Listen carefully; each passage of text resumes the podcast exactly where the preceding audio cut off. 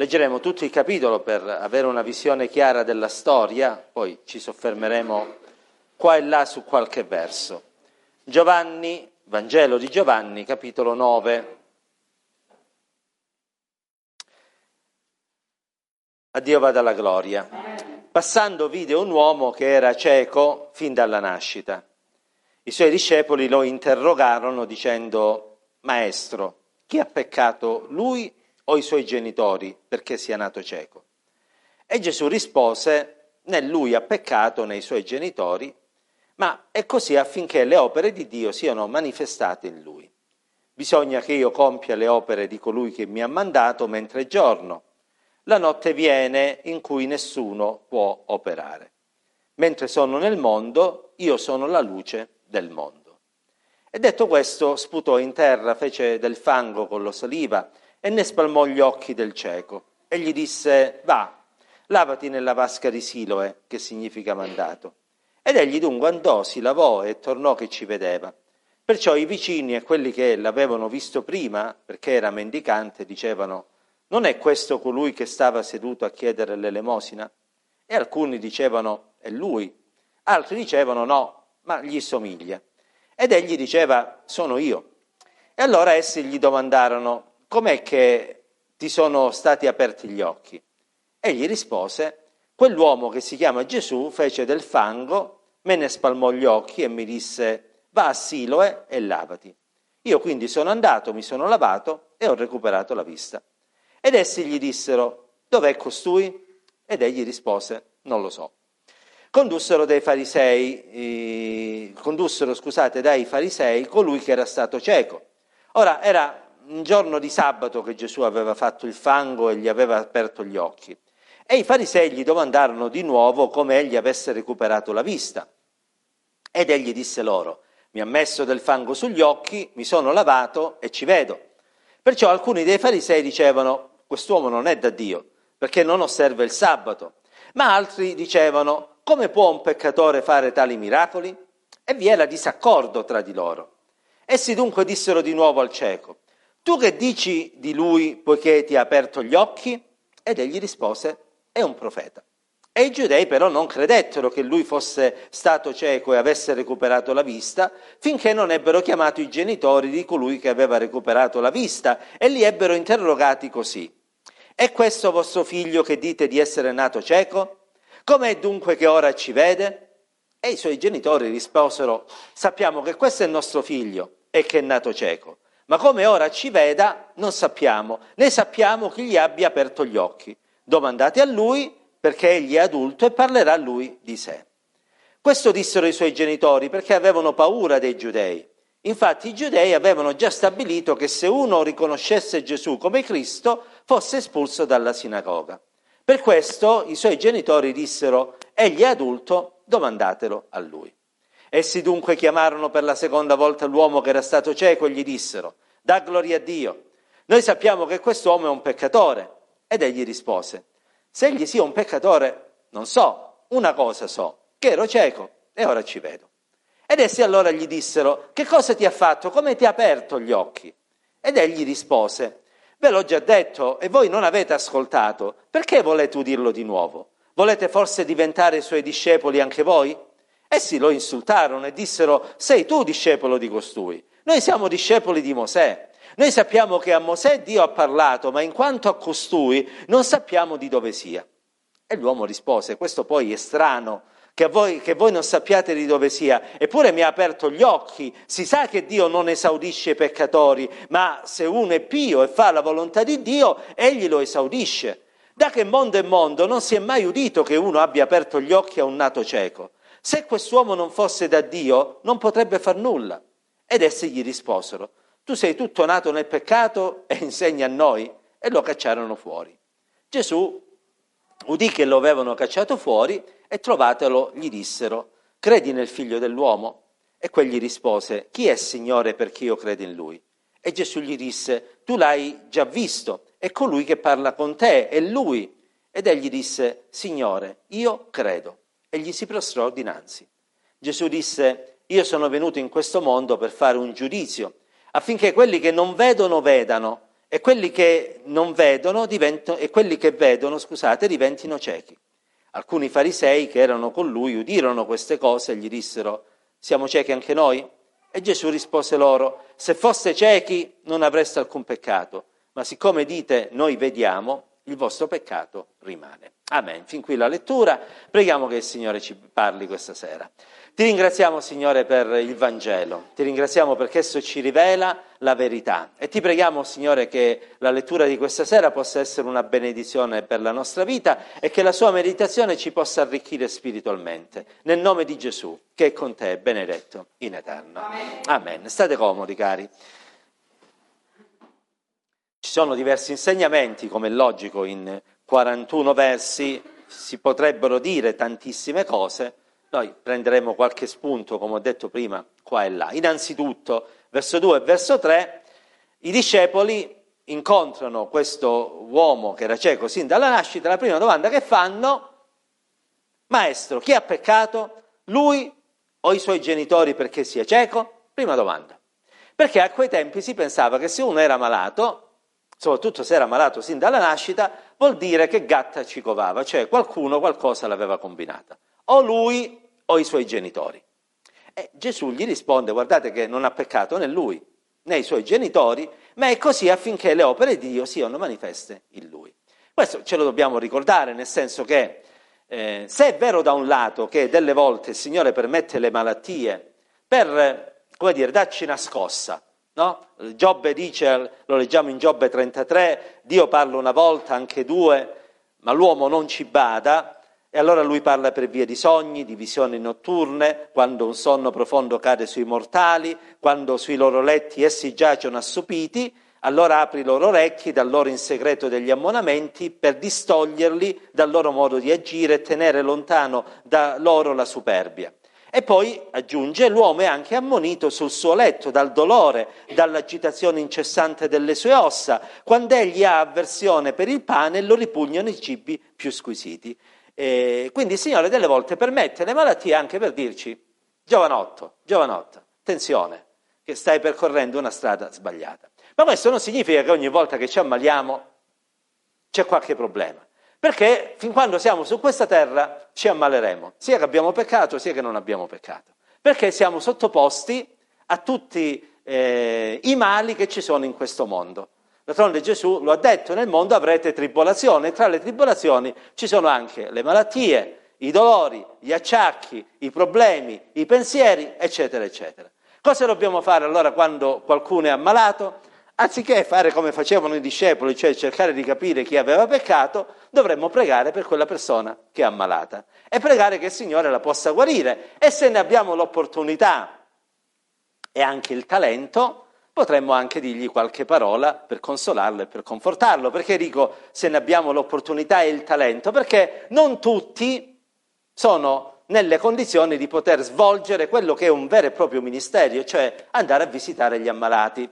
Ricordo che una volta il fratello Toppi raccontava eh, che una sorella la chiamò e gli disse, fratello, tu lo sai che da tanto tempo che sono ammalato, tu devi dire al fratello tal dei tali di non venirmi più a visitare, perché non è possibile. E il fratello Toppi disse, sorella, che è successo? Questo quando viene mi parla dei suoi acciacchi, dei suoi mali. Io ho già i miei problemi, io non è che posso vedere a lui che mi riversa addosso tutti i suoi... Non solo, se mi cita qualche verso della Bibbia è sempre del tipo preparati a incontrare il tuo Dio, no? Oppure mi parla di tutti quelli che nella Bibbia sono morti con malattie, eh, eccetera, eccetera. E poi delle volte quando gli dico quello che ho, mi dice, ah sì, Tizio aveva lo stesso tuo problema, dopo tre giorni è morto. Fratello, non me, digli che non deve venire più a casa mia. Dobbiamo avere il talento anche no? per dire delle parole che consolino e che confortino i cuori. Chiediamo sempre luce e sapienza al Signore, perché dobbiamo essere una benedizione per quelli che ci ascoltano e che ci incontrano. Quindi quando qualcuno è ammalato dovremmo essere delle persone che pregano per gli ammalati. E ripeto, se ci rendiamo conto che abbiamo una parola buona che edifichi, diciamola, altrimenti facciamo come fecero i tre amici di Giobbe i primi sette giorni. Ricordate cosa fecero i tre amici di Giobbe i primi sette giorni? Andarono, lo videro nel letto e rimasero in silenzio. E non dissero neanche una parola. Se avessero fatto lo stesso i giorni successivi, la vita di Giobbe sarebbe stata una vita migliore e non sarebbe arrivato a maledire il giorno in cui era nato. Quindi incontra, eh, cioè, incontrano questo uomo, i discepoli si chiedono il motivo per cui era malato e il Signore gli dice guardate che è malato affinché la gloria, eh, i segni della presenza di Dio si possono manifestare in lui. Perché delle volte attraverso la malattia Dio vuole compiere dei miracoli. Cioè il Signore delle volte permette delle malattie, dei problemi nella nostra vita e nelle nostre famiglie, perché vuole farci vedere quanto è grande e quanto è potente. D'altronde, ditemi una cosa, come fa uno ad essere guarito se non è malato? La dico un po' più grossa. Come fa uno a resuscitare se prima non muore? Cioè, le cose che delle volte Dio permette nella nostra vita sono affinché la sua gloria si possa manifestare. E allora non disperiamo quando arrivano i problemi e non dobbiamo essere un po' come Calimero, sono piccolo e nero e capitano tutti a me. Ricordiamoci che noi siamo per grazia figli di Dio e che tutto quello che ci accade, se noi amiamo e temiamo il Signore, coopera per il nostro bene e che allora anche le malattie delle volte sono uno strumento di cui Dio si serve per la nostra crescita spirituale. Delle volte tramite le malattie andiamo addirittura a finire negli ospedali. Che c'è di buono? C'è di buono che possiamo incontrare delle persone a cui parlare del Signore, persone che forse non avremmo mai incontrato e che non incontreremo più e Dio ci manda proprio lì perché se no quella persona del Signore non sentirà mai parlare. Allora, senza voler fare gli ottimisti a tutti i costi, però cerchiamo di vedere la guida e l'opera di Dio nelle cose che ci succedono, perché Dio, se abbiamo creduto in Lui, ha un piano per la nostra vita, qualunque cosa avvenga. I discepoli quindi mh, vedono questo uomo, Gesù, anziché chiedersi chi ha peccato, chi non ha peccato, anche perché lo sapeva che nessuno aveva peccato, prende, agisce affinché possa recuperare la vista. Perché quando una persona incontra Gesù, la sua vita viene cambiata. E infatti la vita di questo cieco cambia, ma cambia in un modo così straordinario che le persone quando lo vedevano si domandavano e dicevano ma è proprio lui ma siamo certi che lui, l'avete letto, no? o meglio l'avete ascoltato e letto insieme a me, ehm, alcuni dicevano e questo è quello che stava seduto e chiedeva l'elemosina, altri dicevano no, non è lui, ma gli somiglia. E lui andava lì e dice guardate che sono io, sono sempre quello, una differenza, mo ci vedo, senza occhiali ci vedo lo stesso. Perché l'opera di Dio ci cambia, ci trasforma, ci rende delle persone nuove e diverse, non perfette, ma diverse da come eravamo prima, sì, perché prima eravamo dei peccatori incalliti, poi diventiamo dei peccatori salvati per grazia. E quindi, siccome quando Gesù arriva le cose cambiano, siccome quando diventiamo nuove creature le cose vecchie passano e tutto diventa nuovo, allora nella nostra vita qualcosa cambia. Cambia il modo di parlare, sicuramente, no? Perché non siamo più volgari, non bestemmiamo più, non malediciamo più Dio, ma anzi addirittura cominciamo a benedire il nome di Dio no? E ci guardano strano, come se fossimo degli alieni, perché dice, ma questo qua che dice gloria a Dio chi è? Da dove viene? Da che pianeta? Allora gli alieni esistono davvero? No, non è che siamo dei marziani scesi sulla terra, siamo dei figli di Dio, che hanno imparato a vivere una vita diversa. Sempre il fratello Toppi, stasera mi vengono in mente le sue testimonianze, diceva che una volta a Roma doveva prendere l'autobus per andare, non so dove, vattelo a ricordare. E allora andò al coso, al, um, all'edicola per comprare il biglietto dell'autobus. Arriva là, biglietti non ce n'erano, ma lui intanto doveva prenderlo sto benedetto autobus e allora disse, vabbè, salgo e poi lo compro dopo. Che fa? Prende l'autobus, arriva alla fermata, scende, come scende va all'edicola e compra un biglietto. Come compra il biglietto prende lo strappa e l'edicolante lo guarda e dice, ma che sta facendo? No, no, niente, siccome ho preso l'autobus, non l'avevo trovato dall'altra parte, l'ho comprato ora e naturalmente lo butto perché dovevo pagare la corsa. Questo lo guarda e gli fa, ma lei da dove viene? Cioè, che, che, che razza di persona? Ma, ma, chi glielo fa fare? Non se lo poteva tenere. E lui gli disse, no, io sono un cristiano, io sono una persona onesta, io sono una persona che ha imparato a rispettare le leggi. Ho soffrito di un servizio, lo dovevo pagare, l'ho pagato, come giusto che sia. E io credo che questa testimonianza sia valsa più di mille prediche fatte dietro il pulpito. Perché quando le persone vedono che noi siamo persone diverse, nemmeno ci riconoscono come se fossimo delle persone normali, vuol dire che stiamo dando gloria a Dio con la nostra vita. Giovanni 17,4 io ti ho glorificato facendo la tua volontà. E questo uomo con la sua vita cambiata, trasformata, nel suo caso è il fatto che prima non ci vedeva e ora ci vede, nel nostro caso è con un comportamento che onora il nome del Signore, era un fedele testimone di Dio. D'altronde pure l'Apostolo Paolo, la forza della sua predicazione era nel fatto che la sua vita era cambiata da così a così. Dice infatti lui nello scrivere, eh, o meglio, dice di lui Luca nello scrivere il libro degli Atti, che tutti quelli che ascoltavano Paolo parlare si meravigliavano e dicevano, ma non è costui quel tale che a Gerusalemme infieriva contro quelli che invocavano il nome di Gesù?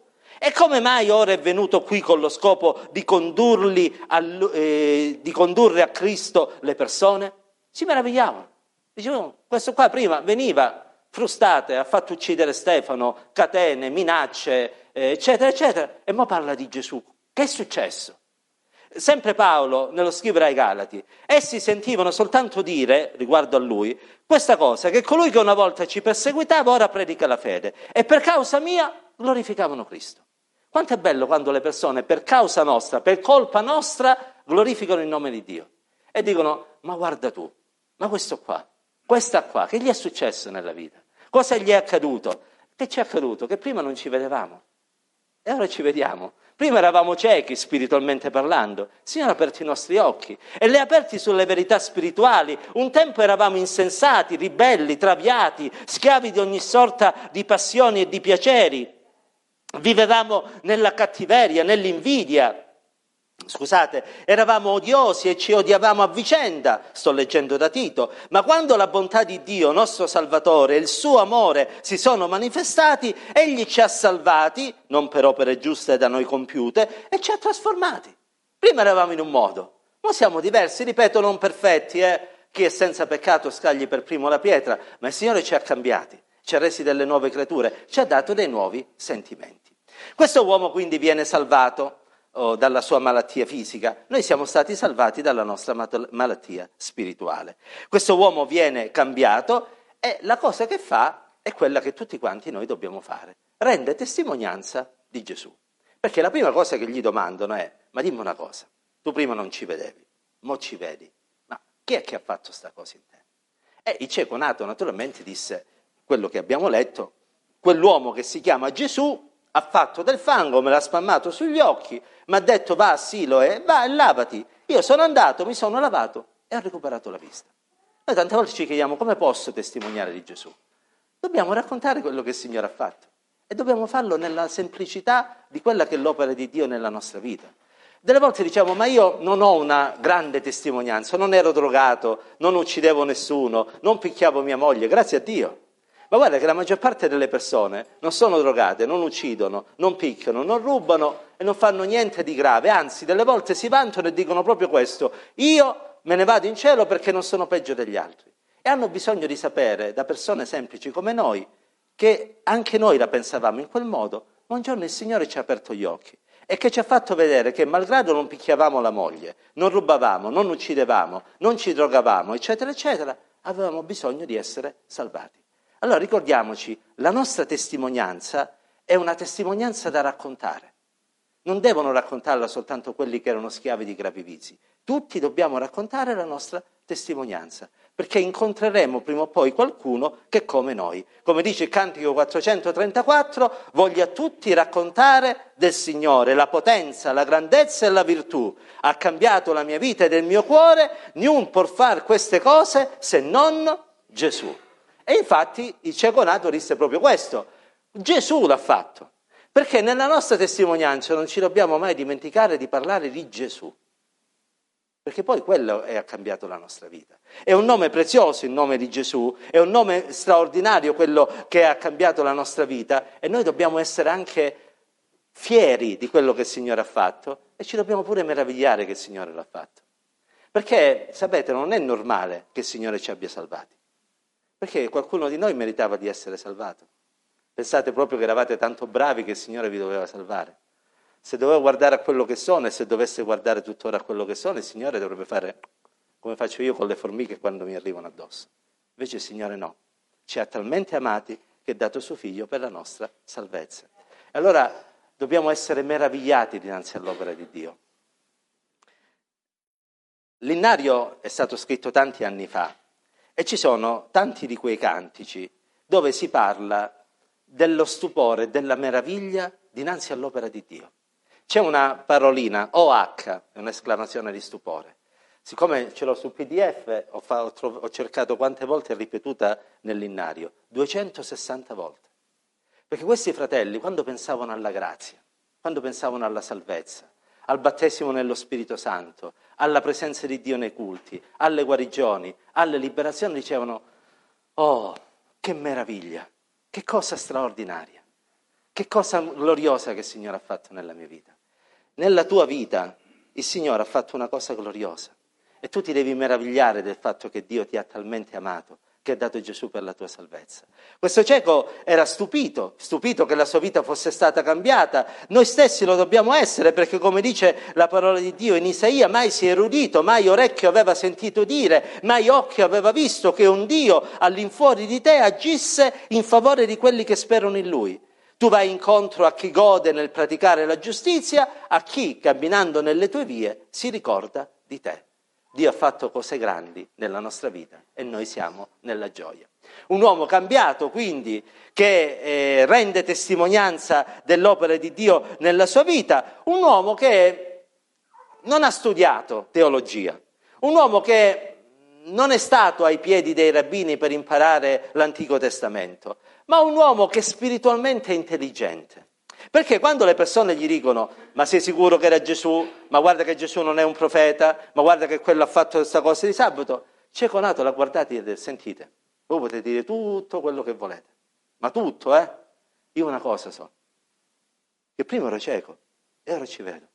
E di tutte le vostre teorie, di tutti i vostri discorsi, di tutta la vostra dottrina, non me ne faccio niente. Io ero cieco e ora ci vedo.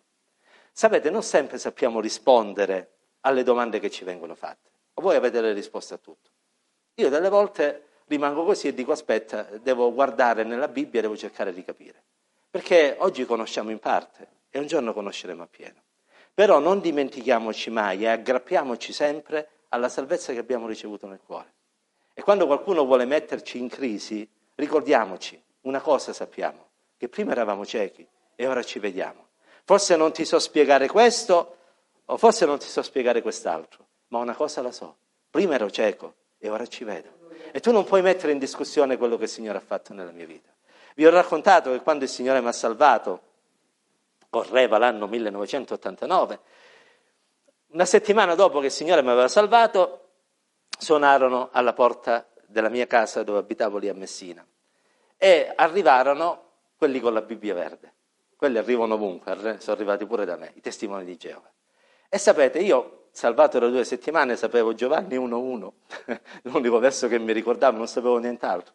E questi cominciarono con tutte le loro teorie, eh, non, non, eh, non, si va in cielo, si rimane in terra, eh, insomma tutte quelle cose, io stavo lì e dicevo, non so dirti com'è, non so i versi, quelli continuavano a citarmi versi, io non sapevo che dirgli, alla fine a un certo punto gli ho detto guardate, io, è inutile che continuate a venire da me, Tanto io ho conosciuto Gesù, io credo in Gesù, voi mi potete dire tutto quello che volete, io continuo ad andare lì dove sento la presenza del Signore. E quello è stata la mia ancora di salvezza, perché se mi fossi messo a discutere di tutti i versi della Bibbia avrei perso. Ma quando gli ho detto che il Signore mi aveva salvato e non avevo nessuna intenzione di abbandonarlo, quelli alla fine hanno dovuto dire, vabbè, lasciamo stare, qui per noi non c'è speranza. E così è stato. Vennero una settimana dopo i mormoni, voi dovreste vederli i mormoni, non so se li avete mai incontrati, tutti dei giovanotti, beh, sono tutti alti, biondi e con gli occhi azzurri. Quindi, care sorelle, se siete alle... No, vabbè, siete tutti sposati. No, tu no. allora, sono tutti dei, dei ragazzotti, no? Eh, tutti belli, no? ben vestiti. E arrivarono sempre di là. Io, questa volta non suonarono sotto, suonarono direttamente al portone, non so come sono saliti. E io, siccome hanno suonato, pensavo fosse qualcuno del palazzo dove abitavo, tre piani, e aprì la porta. E quando aprì la porta c'era all'altezza dei miei occhi una, eh, la tasca di una camicia, perché vi ripeto, sono dei, dei, dei ragazzoni altissimi, e c'era scritto sulla camicia anziano Smith. E io ho alzato gli occhi, ho visto questo ragazzino di vent'anni circa, ho detto, se riporta bene gli anni, no? Però questo qua cominciò a parlarmi, noi siamo il libro di Mormon, noi abbiamo questo, noi abbiamo quest'altro, eh, crediamo nella Bibbia, crediamo nello Spirito Santo, tutte queste cose qua, insomma, mi hanno fatto la testa così per un'ora, che io non ci stavo capendo niente. Se vuoi vieni al nostro corso di inglese, noi ti insegniamo inglese gratis, no problema. Ho detto, guardate, io non devo imparare né inglese né per me sto bene dove sto. Io ho trovato Gesù, ho trovato la Bibbia, la sto leggendo, del libro di Mormon non me ne può interessare di meno. Ve lo leggete, ve lo... noi ti regaliamo, me lo regali ma tanto non lo leggo. Infatti ce l'ho a casa lì da circa 30 anni, messo lì nella biblioteca, non l'ho mai letto. Perché il Signore mi aveva salvato. E che mi interessava di quello che dicevano quelli con la Bibbia verde, i mormoni, e se fossero venuti altri, eh, qualunque cosa mi avrebbero detto. Ricordiamoci, noi una volta non ci vedevamo e ora ci vediamo. Ci può succedere di tutto nella vita, fratelli.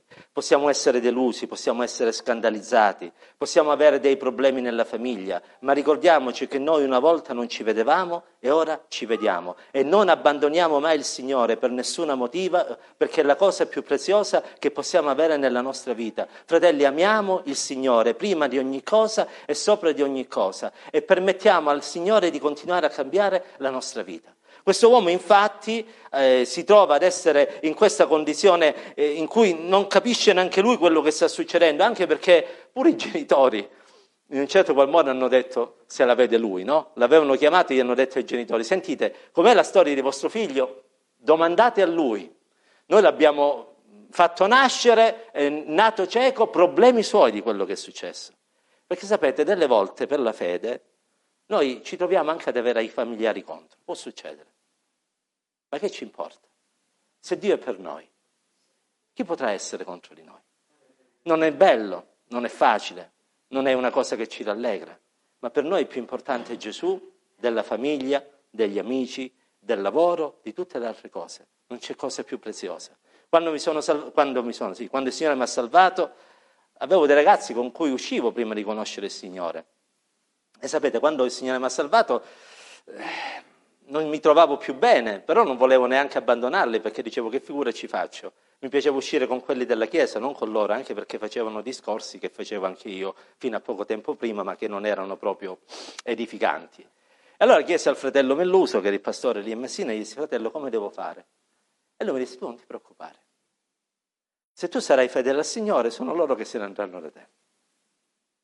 Non sarai tu a lasciarli, sono loro che ti lasceranno. Due mesi circa è successo questo.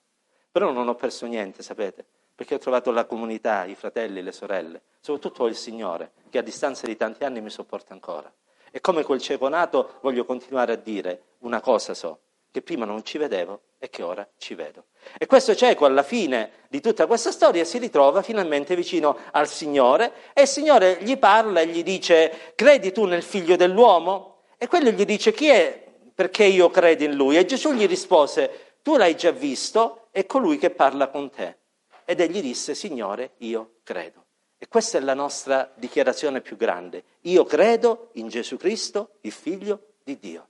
Perché chiunque avrà confessato il nome del Signore sarà salvato. E noi vogliamo sempre parlare di Gesù, perché sempre come dice quel cantico che ho citato prima, Nessuno, ognuno, come dice in modo poetico quella strofa, mama come mama il Salvatore, non lo posso mai dimenticare qua giù.